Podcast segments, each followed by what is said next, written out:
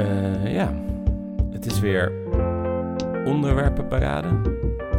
Het wordt weer eh, behoorlijk eh, leerzaam. Je gaat waarschijnlijk meer leren dan in een willekeurig dagblad. Het is weer onderwerpenparade. Ehm, we pakken onderwerpen stevig vast. Ehm, het is weer onder, themafeest, moet ik zeggen. Met Klaas Knooihuizen, Wisse Beets. Podcast die om de zoveel tijd verschijnt over onderwerpen om lekker in je oor te laten eh, glijden. Geniet ervan. Welkom bij Themafeest, de periodieke podcast over thema's. Het thema van deze week is e. Het op twee na meest gebruikte woord in onze spreektaal. Iedereen zegt het wel eens, zelfs wij. Soms knippen we onze e's uit de podcast, maar deze keer accentueren we ze juist. Want er blijkt niks mis met het woord e. Er zijn zelfs mensen op gepromoveerd, zoals Hans Rutger Bosker en eh, Annelies Jehoel. Maar wat zijn nou de grote redenen dat we e zeggen? Daar begint mijn co-host mee, Klaas Knooihuizen. Hallo, Hallo, welkom in de studio. Bedankt. Leuk dat ik hier een, mag eh, zijn. Ja, en je Sorry bent er dat ik heen altijd. Oh, eh, nou, maakt niet uit. Gelukkig. Wij hebben samen eigenlijk onderzoek gedaan hè, naar E, net als Hans Rutger Bosker en Annelies Jehoel. Ja, de hebben- promotie moet nog even op zich eh, laten wachten. Dat wel. Maar we hebben wel bijna tien redenen gevonden waarom mensen E zeggen. De E is veelzijdiger dan men denkt. Ja, in de eerste plaats wordt het veel gebruikt om tijd te rekken. En om tegelijkertijd de luisteraar of de gesprekspartner te laten weten dat je nog niet uitgesproken bent. Dus je wil iets zeggen, maar je denkt even na over de juiste woorden. En dan weet die luisteraar, als jij onder dat nadenken e zegt, dat Ja. hij dan niet in de reden moet vallen, want die snapt dat er dan nog iets komt. Eigenlijk is het een beetje angst dat mensen eh, het woord overnemen als jij niet geluid blijft maken. Ja, precies. Maar dat heeft ook een andere kant. Want die luisteraar die weet dan ook, omdat jij nadenkt, dat er waarschijnlijk een moeilijk woord komt. En als jij dus e zegt binnen een gesprek, zeker als je het niet te vaak doet, want anders dan raakt het effect een beetje verloren. Maar als je af en toe e zegt, dan weet de luisteraar, oh, nu komt er iets belangrijks. En dan onbewust spitst hij zijn oren en komt het beter binnen. Ja, het is dus een signaal van let, e- let even op. Nee, ik heb ook gelezen dat kinderen daardoor juist sommige dingen beter eh, onthouden. Omdat je ze eigenlijk... Je kan een kind niet de hele tijd laten opletten. Daar is hij gewoon te springerig voor. Maar als je af en toe een e gebruikt, dan denkt een kind van... Oeh, nu komt denk ik de essentie. En dan leert hij beter. Eh, jij gebruikt het ook, is mij vaak opgevallen bij het editen van onze podcast.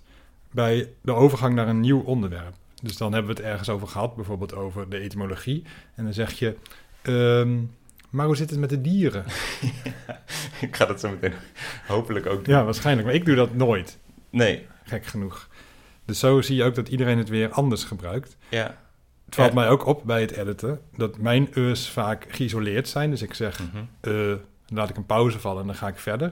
Terwijl jij vaak de e's aan woorden vastplakt. Dat is eigenlijk vervelender met editen, hè? Ja, Als je heel hem onhandig. eruit zou willen hebben. Ja. Gelukkig gaan we dus in deze aflevering ze er juist niet uithalen. Dus dan eh, zal dat misschien duidelijk worden. Zo is het. Eh dan komen we nu op. Hé, hey, dat zie je dat? Ja, Ik had nu toch een soort van overgang naar een nieuw onderwerp. Dan zei ik toch, eh, maar het is een beetje hetzelfde onderwerp. Namelijk de iets sporadischere e's in onze spreektaal.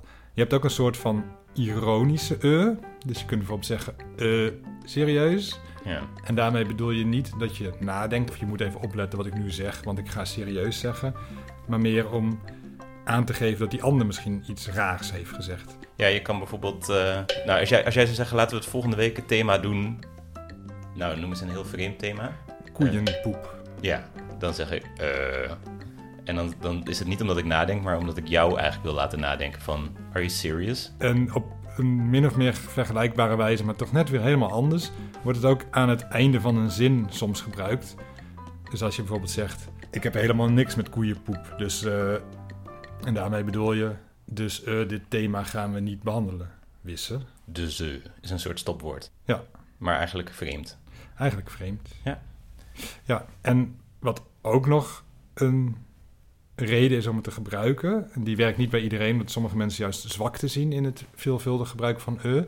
Maar als je veel e gebruikt in een betoog, dan zullen bepaalde toehoorders denken, deze persoon weegt zijn woorden heel zorgvuldig. Dat kan dan ook soms zo zijn, maar je hebt ook mensen die juist stamelen. Ja, En ja, een goede toehoorder die hoort het verschil, maar een slechte toehoorder die denkt meteen van, oh, deze persoon aan het stamelen, dus die lult me wat. Terwijl het juist iemand is die heel zorgvuldig zijn woorden weegt. En daardoor ontstaat verwarring. Nee, ik heb het laatst eh, eh, keek ik een stukje van een talkshow. En toen was er, waren er twee hele stellige mannen die op een vrouw in zaten te hameren over dat er eh, niks bestond als ongelijkheid tussen mannen en vrouwen. En die mannen die waren heel erg zonder eus aan het praten en gewoon alles wat ze aan het zeggen waren als een soort waarheid aan het rammen. En de vrouw in kwestie die vond dat best wel belachelijk en die zei af en toe een eu, maar door die eus namen die mannen steeds weer het woord eh, van haar over. En dat was eigenlijk best wel bizar om te zien dat je heel duidelijk zag van zij heeft waarschijnlijk betere punten. Ehm, ze heeft ook echt wat te zeggen en daarom nou ja, woog ze ook die woorden zo mooi van hoe zal ik dit eens brengen. En die mannen die leken dat te zien als een soort van ah, zij zegt zoveel eu, dan kan ik er de hele tijd doorheen schreeuwen. Het is wat mij betreft een vorm van ja, dat nuance aangeven of, of dat vind ik wel een mooie manier van discussiëren, maar met sommige mensen werkt het dus niet. Nee, dat zie je ook in de politiek, hè, dat bepaalde mensen heel erg graag een politicus zien die heel overtuigd is van alles en dus geen twijfel toelaat. Terwijl Ja. andere mensen zeggen van nou, laten we wel twijfel toelaten. Ja, een beetje nuance. Daar hebben we ook een eh, podcast over gemaakt. Hè? Ja, zeker. Special. Luister die terug of Ja. is hij niet zo goed? Ja, en die was juist heel goed. Ja, die was aan de ene kant heel goed, Ja, weet ik nog. Maar Ja. aan de andere kant ook een beetje dat je denkt van ja nou, er zijn wel kanttekeningen bij te maken. Ja, dat wel. Hm. Ehm, waar we nu tegenaan gaan lopen, en de luisteraar weet het al, hoe schrijven we e eigenlijk? Want we moeten deze podcast natuurlijk een naam geven. Mensen hebben er al op geklikt, dus die hebben al gezien hoe we het hebben geschreven. Maar ik, het zit een beetje tussen een e en een eu en een u in, toch? De e. ja, het ligt er ook net aan waar je woont weer. Ah. Maar ik schrijf het zelf altijd met EH en daarom, ik heb mijn zin doorgedrukt. En daarom heet deze podcast ook E met EH.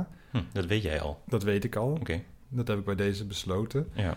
Maar in de eh, woordenlijst.org, dat is zeg maar eh, een lijst met alle woorden in de Nederlandse taal, daar staat hij zowel met EH als met UH als met EUH. En ook nog al die drie varianten weer met een M erachter. Want dat gebeurt ook veel. Ja. Daar heb ik trouwens ook nog een leuk feitje over. Jesus. Namelijk twee feitjes eigenlijk. Dat in heel veel landen, ook om ons heen, tegenwoordig steeds vaker um gezegd wordt in plaats van e. Zonder dat daar echt een verklaring bij gegeven wordt. Hoewel er wel vermoed wordt dat dat komt omdat um net iets meer nuance brengt. Oké. ja. En als je um zegt, laat je daarna vaak een langere pauze vallen dan als je e zegt. Ja, Dus um komt bij nog ingewikkeldere woorden en zinnen. Ik kan me bij mezelf een beetje voorstellen dat je een e doe je een beetje tussendoor zonder dat je het door hebt expres. En bij een um omarm je hem iets meer. Dan rek je hem een beetje. Ja. Zo zou ik het voelen. Nou, dat is eh, jouw goed recht. Ja. En je had nog een feitje? Zeker. Dat slaat een beetje terug op die mannen in die talkshow waar jij het net over had. Mhm. Als je geen e zegt, dan is dat vaak een teken van dat je minder om de ander geeft en misschien minder inlevend bent. En mogelijk daarom zien we ook bij dronken mensen dat ze minder vaak e zeggen. Dat heeft Hm. vast ook andere redenen, nam- namelijk dat er bepaalde barrières wegvallen. Maar dat kan er dus ook, het kan er ook mee te maken hebben dat je dus gewoon geen fuck meer geeft. Ik bedoel, geen bal meer geeft om die ander. En dat je gewoon lekker doorpraat zonder eus. Ja, er valt sowieso heel veel twijfel van je af, toch, als je dronken bent. Dus je doet allemaal dingen sneller. Bijvoorbeeld iemand proberen te versieren of zo. Dat is ook wel eh, problematisch af en toe. Dronken mensen hebben gewoon minder remmingen op alles. Elk idee waarvan je denkt, dit is misschien wel een goed idee, ga je opeens doen. Terwijl, ja, je zou er eigenlijk over na moeten denken en zeggen, eh, is dit wel een goed idee? Precies. En je ziet het ook met mensen die bepaalde vormen van eh, persoonlijkheidsstoornissen hebben. Dat ze ook minder of geen e zeggen. Dat wordt door mij soms als vervelend ervaren. In eerste instantie. Totdat je doorkrijgt, oh deze persoon heeft, heeft gewoon iets. Laten we naar de etymologie gaan. Tuurlijk. Ja. Hey, waar komt het woord nou weer vandaan? Etymologie. Is het van een Romein of van een Germaan? Etymologie. Tijd om het uit te leggen in een rubriek. Met de tune nog zachtjes als achtergrondmuziek. Etymolo, etymolo. etymolo, etymologie. Etymolo, etymolo, etymologie. Etymolo, etymolo, etymologie. Ja, dit is denk ik de reden waarom de meeste mensen deze podcast hebben aangeklikt. De etymologie is sowieso onze populairste rubriek. Maar de de beste etymologie... luistercijfers, hè? Ja, ja, zeker. Ja. Veel mensen 80%. slepen, slepen meteen het, eh, het bolletje Ja? door, of het schuifje, naar het begin van de etymologie. Ja. En er wordt ook wel verzocht via brieven of we misschien in onze show notes aan willen geven op welk tijdstip de etymologie begint. Ja. Daar denken we nog over na. Ja. Maar goed, de etymologie van e is natuurlijk heel interessant, want dat komt waarschijnlijk niet uit het Latijn. Het is ook twijfelachtig of het überhaupt een woord is. Ja. Daar verschillen de meningen over. ja, sommigen zeggen dat het een klank is gewoon. Ja, Net als poef. auw. Of ja. ja. Ja. Eh, En? Of weet jij het ook niet? Nou, ik, het heeft wel een soort betekenis, maar natuurlijk soms. Bijvoorbeeld in die voorbeelden dat we, die we zeiden, dat jij zei van eh, op, als antwoord op mijn stomme voorstel, dan betekent het echt, jij hebt een stom voorstel gedaan. Ja. Maar als stopwoordje of als aarzelwoordje heeft het niet per se een betekenis. Dan kan het betekenen wacht even of het kan betekenen ik denk na. Als iets een woord heeft, heeft het dan, of als iets een betekenis heeft, is het ook een woord. Dus ja, ik, ben, ik vind dat het een woord is, maar het is wel een complex woord, hoe, hoe eenvoudig je het ook eh, uitspreekt. Je hebt in het woordenboek staat er vaak iets van uitroep van huppeldepup bij dit soort woorden, toch? Ik kan me Ja. voorstellen dat het een soort uit... Ja, niet echt een uitroep, maar meer een uitspraak van twijfel. Ja, van aarzeling, Ja. klopt. En waar komt het vandaan? Nou, het komt, dat is onduidelijk. Het komt niet uit een andere taal. En het is ook niet te achterhalen hoe lang we het al zeggen. Vooral omdat het dus vooral een gesproken woord is en niet een geschreven woord. Ja. Maar het is aannemelijk dat het al ongeveer zo lang bestaat als onze taal bestaat. En waarom we dan e zeggen en niet hoeli hoeli, dat komt omdat e een veel makkelijker woord is. Het is ongeveer, het is waarschijnlijk de makkelijkste klank om te uiten. Ja. Want als je bijvoorbeeld O zegt, dan kost je veel meer moeite met je mondspieren dan E. E zegt een hele lazy, luie term. Het is bijvoorbeeld als je, als je doodgaat in een film, dan zeg je... "Ugh." Of als je wakker wordt met een enorme kater en iemand vraagt hoe gaat dan zeg je... Het is iets wat... Een soort oergeluid, wat eigenlijk... Als je je mond open doet en een soort je stembanden wil gebruiken, maar geen enkele energie meer hebt, dan is dat volgens mij wat eruit komt. Er zijn klanken die er een beetje aan gelieerd zijn. Bijvoorbeeld de, de luie R. Nou, eigenlijk vooral R. Hm. Maar die is, vind ik al moeilijk. Maar in, in het Verenigd Koninkrijk eh, zeggen ze vaak als ze E zeggen, zeggen ze R. Nou ja, En zijn, en de M is natuurlijk ook gelieerd. Daar hadden we het net al even over, dat je ook um kunt zeggen. ja. Die hmm is in principe ook heel lui. Maar als je alleen hmm zegt, is het weer niet zo luid. Dus daarom zeg je eerder e. ja. Je hoeft helemaal je mond niet eh, eh, te plooien. In een, als je een O doet of zo, dan, dan voel je dat je je mond helemaal... dat er allerlei spieren moeten gebruiken. Ja, En de E en de hm zijn gewoon... kan je zo'n beetje met je mond dicht doen. precies. Daarom zie je dus in de meeste talen dat je ze klanken uitstoten die ongeveer op e lijken. Maar er zijn talen, zoals het Japans, althans dat vonden wij via het internet, waar ze anno of eto zeggen. Nu vraag ik me af of dat klopt. Want het lijkt me heel sterk dat je in het Japans aan het praten bent en dan in één keer zegt anno. Want dat kost heel veel moeite. Dus ik denk stiekem dat de Japanners ook gewoon e zeggen, maar dat het internet dat nog niet weet. Ja, ik denk het ook. Ik heb trouwens één Japanse vriendin en die, die praat altijd heel bedachtzaam. En die zegt veel hmm. Het is niet echt hetzelfde als e, maar zij denkt wel altijd met een hmm klank. En dan zegt ze niet anno. Nee, zo zie je maar. Ja. En zij is in Japan opgegroeid. Ja. Of Jap ja.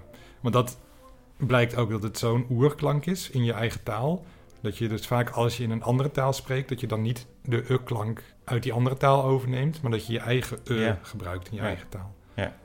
Ja, je herkent het heel vaak als mensen een andere taal... Dus als je in het buitenland bent en iemand begint de taal van daar te praten... Dus als je in Spanje bent en iemand begint Spaans te praten... dan hoor je heel duidelijk de Nederlandse e's er tussendoor. Ik kan eigenlijk altijd wel herkennen als iemand... of iemand Nederlands is, terwijl die toch het accent aardig kan eh, meester worden. Is het toch, eh, ja, je e van thuis.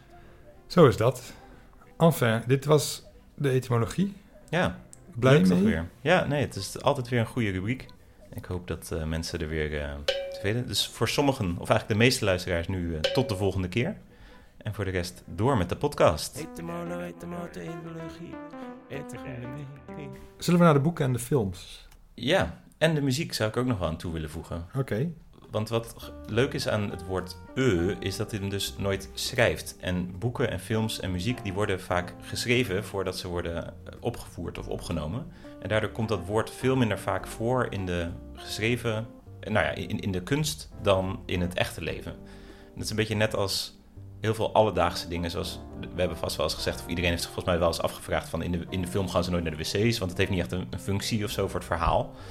Ehm, maar dat is natuurlijk met de e ook een beetje. Ik had ook bijvoorbeeld ChatGPT gevraagd van waarom gebruik je nooit e? En hij zegt van ja, het heeft geen functie. Ik wil gewoon antwoord geven op de vraag die er is. En in, in muziek of boek is dat natuurlijk ook zo. Je, wil, je hebt maar kort.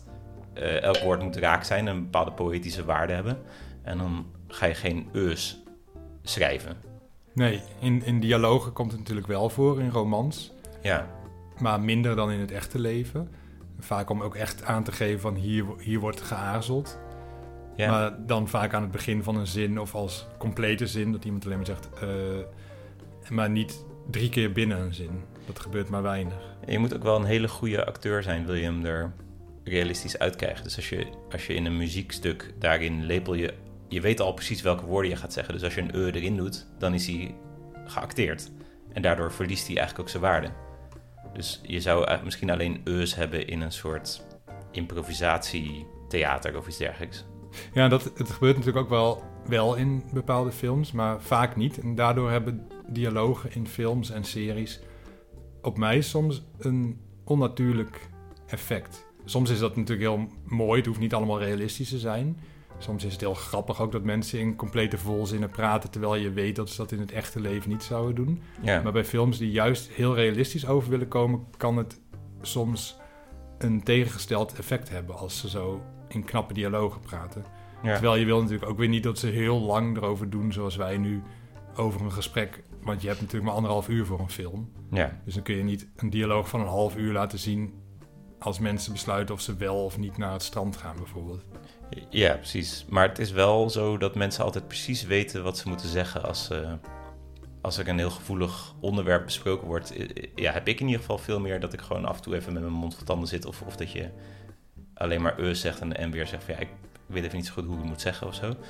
Maar da- daar heb je gewoon geen tijd voor. Nee, maar dat is dus een grote worsteling voor eh, kunstenaars. En als schrijver worstel ik daar soms ook een beetje mee. En ik ook als muzikant wel een beetje. Maar ik denk dat het dus een van de grappen een beetje... Ik maak natuurlijk een beetje grappige liedjes meestal. En daarin zou het wel weer kunnen dat je, dat je, dat je het juist weer gaat accentueren. Dus misschien... Nou ja, ik ben ook blij dat ik volgens mij aan de beurt ben voor een, een lied deze keer. Hè? Ja. Dus het, eh, het zal gaan gebeuren. Een Nou, lied leuk. met e. Ja. Ja, ja, er zijn niet veel liedjes waar e in voorkomt. Ik weet één hele bekende, dat is volgens mij van Touch and Go heette dat. Ja, een duo, ik weet niet of dat een duo was, maar een, een house dance hitje uit de jaren negentig. Waarin ze dan zeggen, eh, would you go to bed with me? Would you Nee, go to weet je bed with me? Ja. Ja. Touch and go. Nou, Ja, dat, dat, is, dat is het eerste voorbeeld wat mij te binnen schiet. Het is ook heel moeilijk om eh, songteksten te zoeken op e, omdat ze in andere landen die EH-klank weer als E uitspreken. En dat doen rappers natuurlijk vaak aan het begin van een nummer van E, E, here we go, here we go. En dat vind je dus allemaal als je op e zoekt op, in rap databases. Dus ja. ik kon het niet echt vinden, dus ik moest in mijn eigen database gaan zoeken in mijn hoofd. En toen kwam ik dus op Touch and Go uit. Daar wil ik het dan ook maar bij laten. Maar stuur gerust een brief als je nog betere voorbeelden hebt. Dan kunnen we die volgende keer in de brievenrubriek behandelen. Ja. Want deze keer hebben we geen brievenrubriek. Nee, want we hebben geen brieven gekregen. Nee. Maar we hebben wel de rubriek... Was er niet een spelshow met e? Meerdere spelshows zelfs. Welkom bij het plezante praatspel van TV1. Er is een heel bekend spel, dat heet Zeggens E. Althans, zo heette de Vlaamse versie van een spelshow. En zo wordt het volgens mij ook wel genoemd als je samen met vrienden dat spel speelt. Het wordt ook wel gespeeld met de variant geen ja en geen nee. En dan mag je dus geen ja en nee zeggen, maar ook vaak geen e. En als je wel e zegt, ben je af.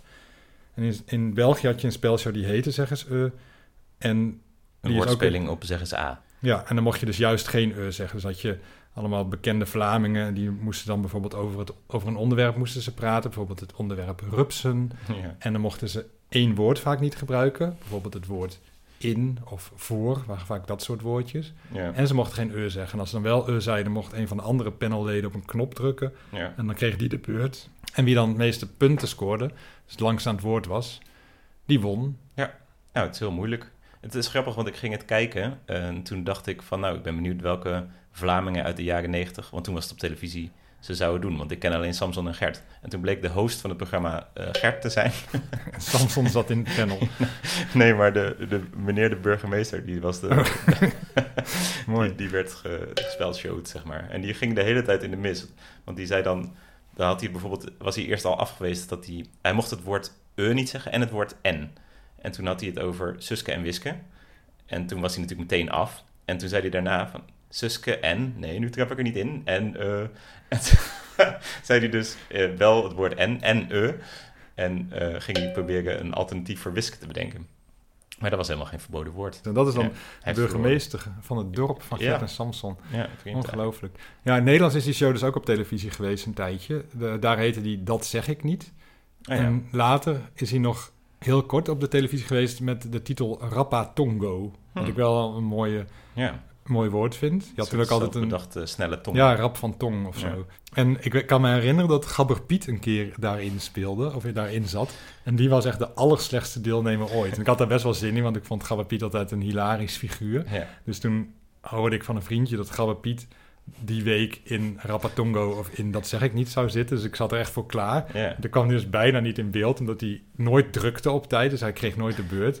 En als hij dan zelf eindelijk de beurt kreeg, dan zei hij echt binnen twee seconden eh. En dan sloeg hij op zijn kale hoofd. En dan was, hij, was zijn beurt voorbij. Dus hij heeft toen echt maar 30 seconden zendtijd gekregen of zo. Was hij van eh, Hakken en Zagen? Ja, ja, ja, Toet. En was hij ook van de Mosselman? Nee, dat is iemand anders. Oh ja. Eh Wisse, hoe zit het met de dieren? Ja. Zei je wel eerst eh of niet? Want dit is mijn bruggetje Oh altijd. Maar goed, Eh, dat gaan we later terugzien. Ja, de dieren. Nee, ja, die zeggen dat natuurlijk niet. Want die twijfelen nooit over wat ze willen zeggen. voor zover we weten. Bovendien hebben ze geen talen die we begrijpen tot nu toe. Dus we kunnen het niet ontcijferen. We weten niet hoe het met de dieren zit. We weten wel hoe het met de robots zit. Dat heb ik net al heel kort aangestipt. Maar ik had het dus aan ChatGPT gevraagd of hij wel eens e zei. Omdat nou, hij, hij gaf dus dat antwoord van ehm, nee, want het heeft geen functie en maakt dingen alleen maar onnodig lang.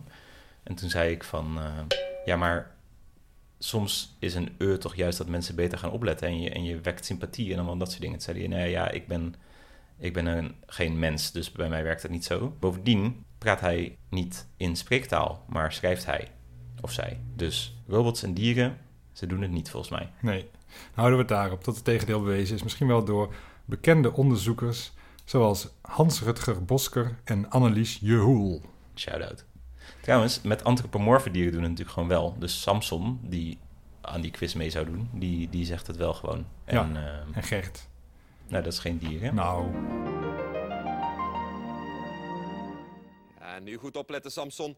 Want nu gaat het gebeuren. Hopla! Maar goed, Gertje. Even kijken. Maar Gertje, wat staat erop zo? we hebben nu net heel veel voordelen eigenlijk genoemd van e. We zijn best wel positief over het woord e. En we hebben ook uitgelegd waarom we dat gebruiken. Toch zijn er heel veel mensen die cursussen aanbieden om te stoppen met e. Dat is vooral in presentaties of in sollicitatiegesprekken, omdat het toch voor sommige mensen niet scherp of sterk overkomt. En daarom zijn er heel veel tips om te stoppen met e, of in ieder geval minder e te zeggen. En jij hebt je daarin verdiept. Jij bent zelf ook heel goed in het geven van eh, presentaties. Klopt. Ja, ik heb een keer eigenlijk ongevraagd een cursus gekregen over beter presenteren. En een van de lessen daarin was dat je geen e moet zeggen, omdat dat eh, zwak en minder overtuigend overkomt. En ik probeer dat nu ook te doen. Ik probeer me te houden aan die regels. Dus misschien gaat het jullie opvallen. In ieder geval, een van de eerste dingen die ons werd verteld, is dat als je harder spreekt, dat je dan nooit e zegt. Je, je hoort nooit iemand e schreeuwen, tenzij die een verhaal over het woord e aan het vertellen is. Maar eh, dat zou dus kunnen helpen, dat je harder praat. Daarmee zeg je overtuigender dingen. En het is nou eenmaal een woord wat je een beetje zo stil wegmoffelt. En als je hard praat, dan doe je dat niet. Nee, dat zie je bij politieke speeches heel vaak, hè? Ja, politici hebben hier sowieso, die kennen dit lijstje heel goed, omdat het typisch een communicatieadviseur die, die roept dit soort dingen. En daar worden die mensen mee, eh, die gaan daarmee naar bed en die staan daarmee op met die mensen. Hm. Een andere, die vond ik ook interessant, en die doe ik nu, is in plaats van e de stiltes gewoon laten vallen, die er zouden vallen als je e niet gebruikt. En dat voelt als je het doet heel onwennig. Maar als je het doet, blijkbaar voor de luisteraar, die zit juist aan je, die hangt aan je lippen omdat die denkt van, wow, al die woorden die komen zo binnen. En hoe doet hij dat zonder e? En die stiltes die hebben eigenlijk, die nemen de functie over van het e. Dus het is niet zozeer dat je dan niet meer die spanning creëert. Dat de e die creëert een spanning voor het volgende woord. En een pauze kan dat eigenlijk ook doen. Dus wat dat betreft verlies je die functie niet als je ze vervangt door een stilte. Het is alleen moeilijker en het voelt voor jezelf wat onzekerder, omdat als er een stilte valt en iedereen zit naar je te kijken, dan kan je het gevoel hebben dat je faalt. Maar er zijn ook veel mensen die er juist de kracht uithalen. Dus als je een, een speech terugkijkt van bijvoorbeeld Barack Obama, die was daar heel goed in. Die ging altijd zo van links naar rechts kijken en die liet juist die stiltes echt zo vallen. En daardoor hing de zaal aan zijn lippen. Ja, ik hang nu ook aan jouw lippen. Ja? Wat me opviel Oh, net, dat ja. jij ergens in jouw betoog Mhm. het woordje dan Mhm. gebruikte. Ja. Dus dat was eigenlijk een soort e, Klopt. maar dan tijdens het woordje dan. Ja, ik ben ook niet, ik moet eerlijk zeggen, ik ben hier niet per se heel goed in, in die tips. Maar ik heb ze wel gekregen. Maar ik, ehm, ja, zie je? Godver, ik bedoel, Ik kan nooit meer winnen. Ik vind het een dom spel. Hè. Ik zou veel liever gaan vissen met Van Leemuizen en Albert. ik freelance één dag in de week bij een bedrijf. En daar de directeur van het bedrijf, die is heel goed in dat stiltes laten vallen. En hij heeft het gevoel volgens mij dat hij daar heel veel, dat mensen echt aan zijn lippen hangen. Maar ik, heb, ik vind het eerlijk gezegd een klein beetje irritant bij hem. Maar altijd precies op het moment, ik, hij doet zijn stiltes zo lang dat hij denkt van oké, ik moet hem maximaal doen, want dan heb ik maximaal impact van mijn woorden. En dan wil ik steeds net een woord zeggen en dan gaat hij pas door met praten. En dat vind ik een heel vervelende vorm van eus overslaan. Dan weet je dat. Ik hoop dat hij luistert. Ja. Heb je nog meer tips? Ja, kortere zinnen maken. Als je heel erg moet nadenken over de opbouw van een zin, dan komt er al snel een e. Terwijl als je gewoon je punten maakt eh, kort. Ja, ik zei toch een uurtje trouwens tussendoor. Maar als je korte zinnen maakt waar je eerst eventjes over nadenkt. Aantekeningen helpt natuurlijk ook. Hè? Dus dat je van tevoren al bedenkt wat je gaat zeggen. En dan dat in korte zinnen zegt. Dan zeg je minder eus. Het nadeel is dat je zinnen veel minder natuurlijk overkomen. Dus daarom wil ik wel, dit zijn een beetje de, de vijf tips. Dus harder spreken, stiltes accepteren, eh, goed uitschrijven of nadenken wat je wil zeggen en korte zinnen. Het zijn er vier. Ja, nou goed. Maar voor mij is het toch ook wel belangrijk van, wil je wel echt stoppen met e? Ik vind het wel belangrijk om een boodschap goed over te brengen en goed over na te denken. Dat je van tevoren weet, als je een presentatie houdt, hè, dan moet je van tevoren goed weten wat je wil zeggen. In een gewoon gesprek niet. Maar als je iets overtuigend wil brengen aan een groep, dan is het wel heel goed. Maar af en toe een eutje vind ik eigenlijk juist toch eh, wel mooi. Charmant. Ja, je bent toch niet bezopen? Want bezopen mensen zeggen nooit eus. Dan gaan we nu naar onze favoriete rubriek. Ja, En die van de luisteraar op etymologie na. Hij wordt niet vaak gebruikt, maar nu wel. Het is de flash forward. ja, De enige tune ook die ik heb gezongen. Ik denk dat veel mensen dat ook leuk vinden. ja. En we gaan het daarin hebben over het aantal eus dat we in deze uitzending hebben uitgesproken. En dan vooral de vraag wie heeft er meer eus gebruikt? Is dat Wissebeets of Klaas Knooihuizen? Je kunt dat nu zelf nog bedenken. Ja. Dan gaan we nu naar de rubriek waarin we dat bekendmaken.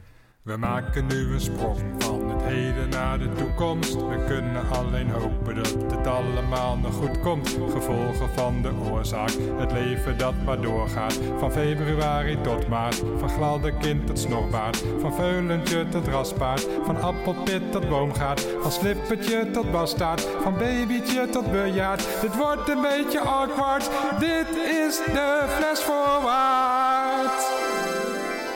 Ik vind het wel een heftige tune altijd deze. Hij wordt steeds harder.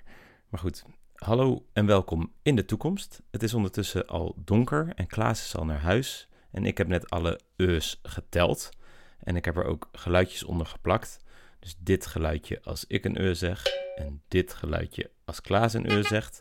En alleen de eus die we niet expres hebben gezegd, die heb ik geteld.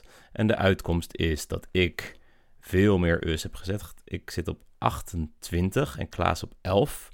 En we hebben hierna nog eh, krap drie minuutjes podcast. Dus we praten nog even door na deze rubriek. En daarin zeg ik nog twee keer eh en Klaas een nul keer. Dus het is in totaal dan eh 30, 11 geworden.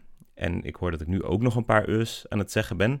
Maar die eh, tel ik niet mee, want dit is na de uitzending. Ehm, ja, het is niet anders. We gaan terug naar het heden. En eh, nou, dan praten we dus nog even heel kort door. En dan komt er nog een leuk lied. Het wordt wel nog leuk. Doei!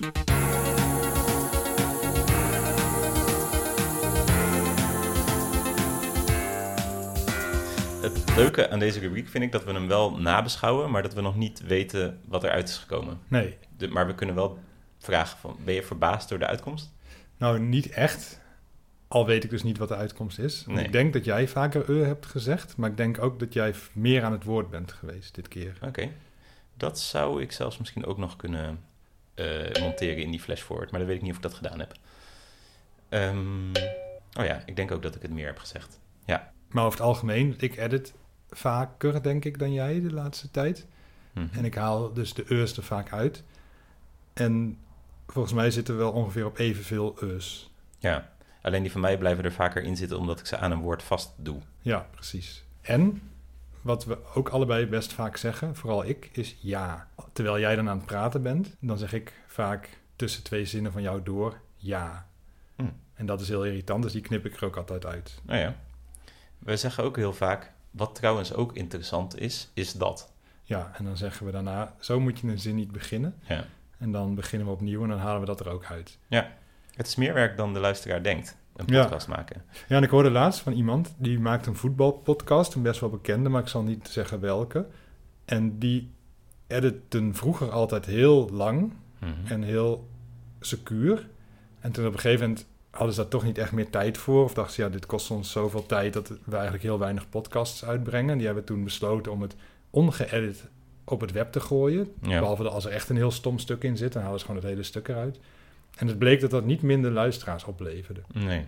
Dus misschien moeten we er ook iets minder moeilijk over doen. Vooral omdat we nu weten, want het gaat vooral om eus natuurlijk. Ik bedoel, we halen er ook wel eens stukjes uit die niet boeiend zijn. Dat blijven we wel doen. Maar misschien dat we die eus iets meer kunnen laten zitten. Omdat het toch blijkt dat het best interessant is. Hoewel we ook hebben geleerd dat mensen weer weten opletten als je geen eus gebruikt. Misschien moeten we proberen minder eus te zeggen. Maar de eus die we zeggen laten zitten. Opwarmen. Heb jij hier een mening over? Mail ons via een brief. We hebben ook echt een e-mailadres, themafeestpodcast.gmail.com. Dus dat kan je op de envelop zetten als je ons een brief stuurt. En we hebben Instagram en we hebben Twitter of X. Ja, maar dat gebruik ik eigenlijk niet zoveel meer. Nee. Oké, Instagram of een e-mailbrief. Of iTunes. En gebruik gerust e. Oké, dan zijn we denk ik nu aan het einde gekomen van deze aflevering. Maar niet voordat we hebben geluisterd. Dat zeggen ze altijd bij Dit was het nieuws, hè? Ja, inderdaad. Maar dan niet voordat we hebben gekeken naar... En dan hebben ze van die foto's. Maar wij hebben nu een lied. Raoul en Jaap. Wij hebben nu een lied, gemaakt door jou, Ja. Wisse Beets. Het E-lied. Steek van wal. Jan bedankt. Van der Wal. Ja, bedankt voor het... Bedankt voor het luisteren. Oh ja, nou, graag gedaan. En tot volgende keer. Aan tafel. Ehm, ehm, ehm,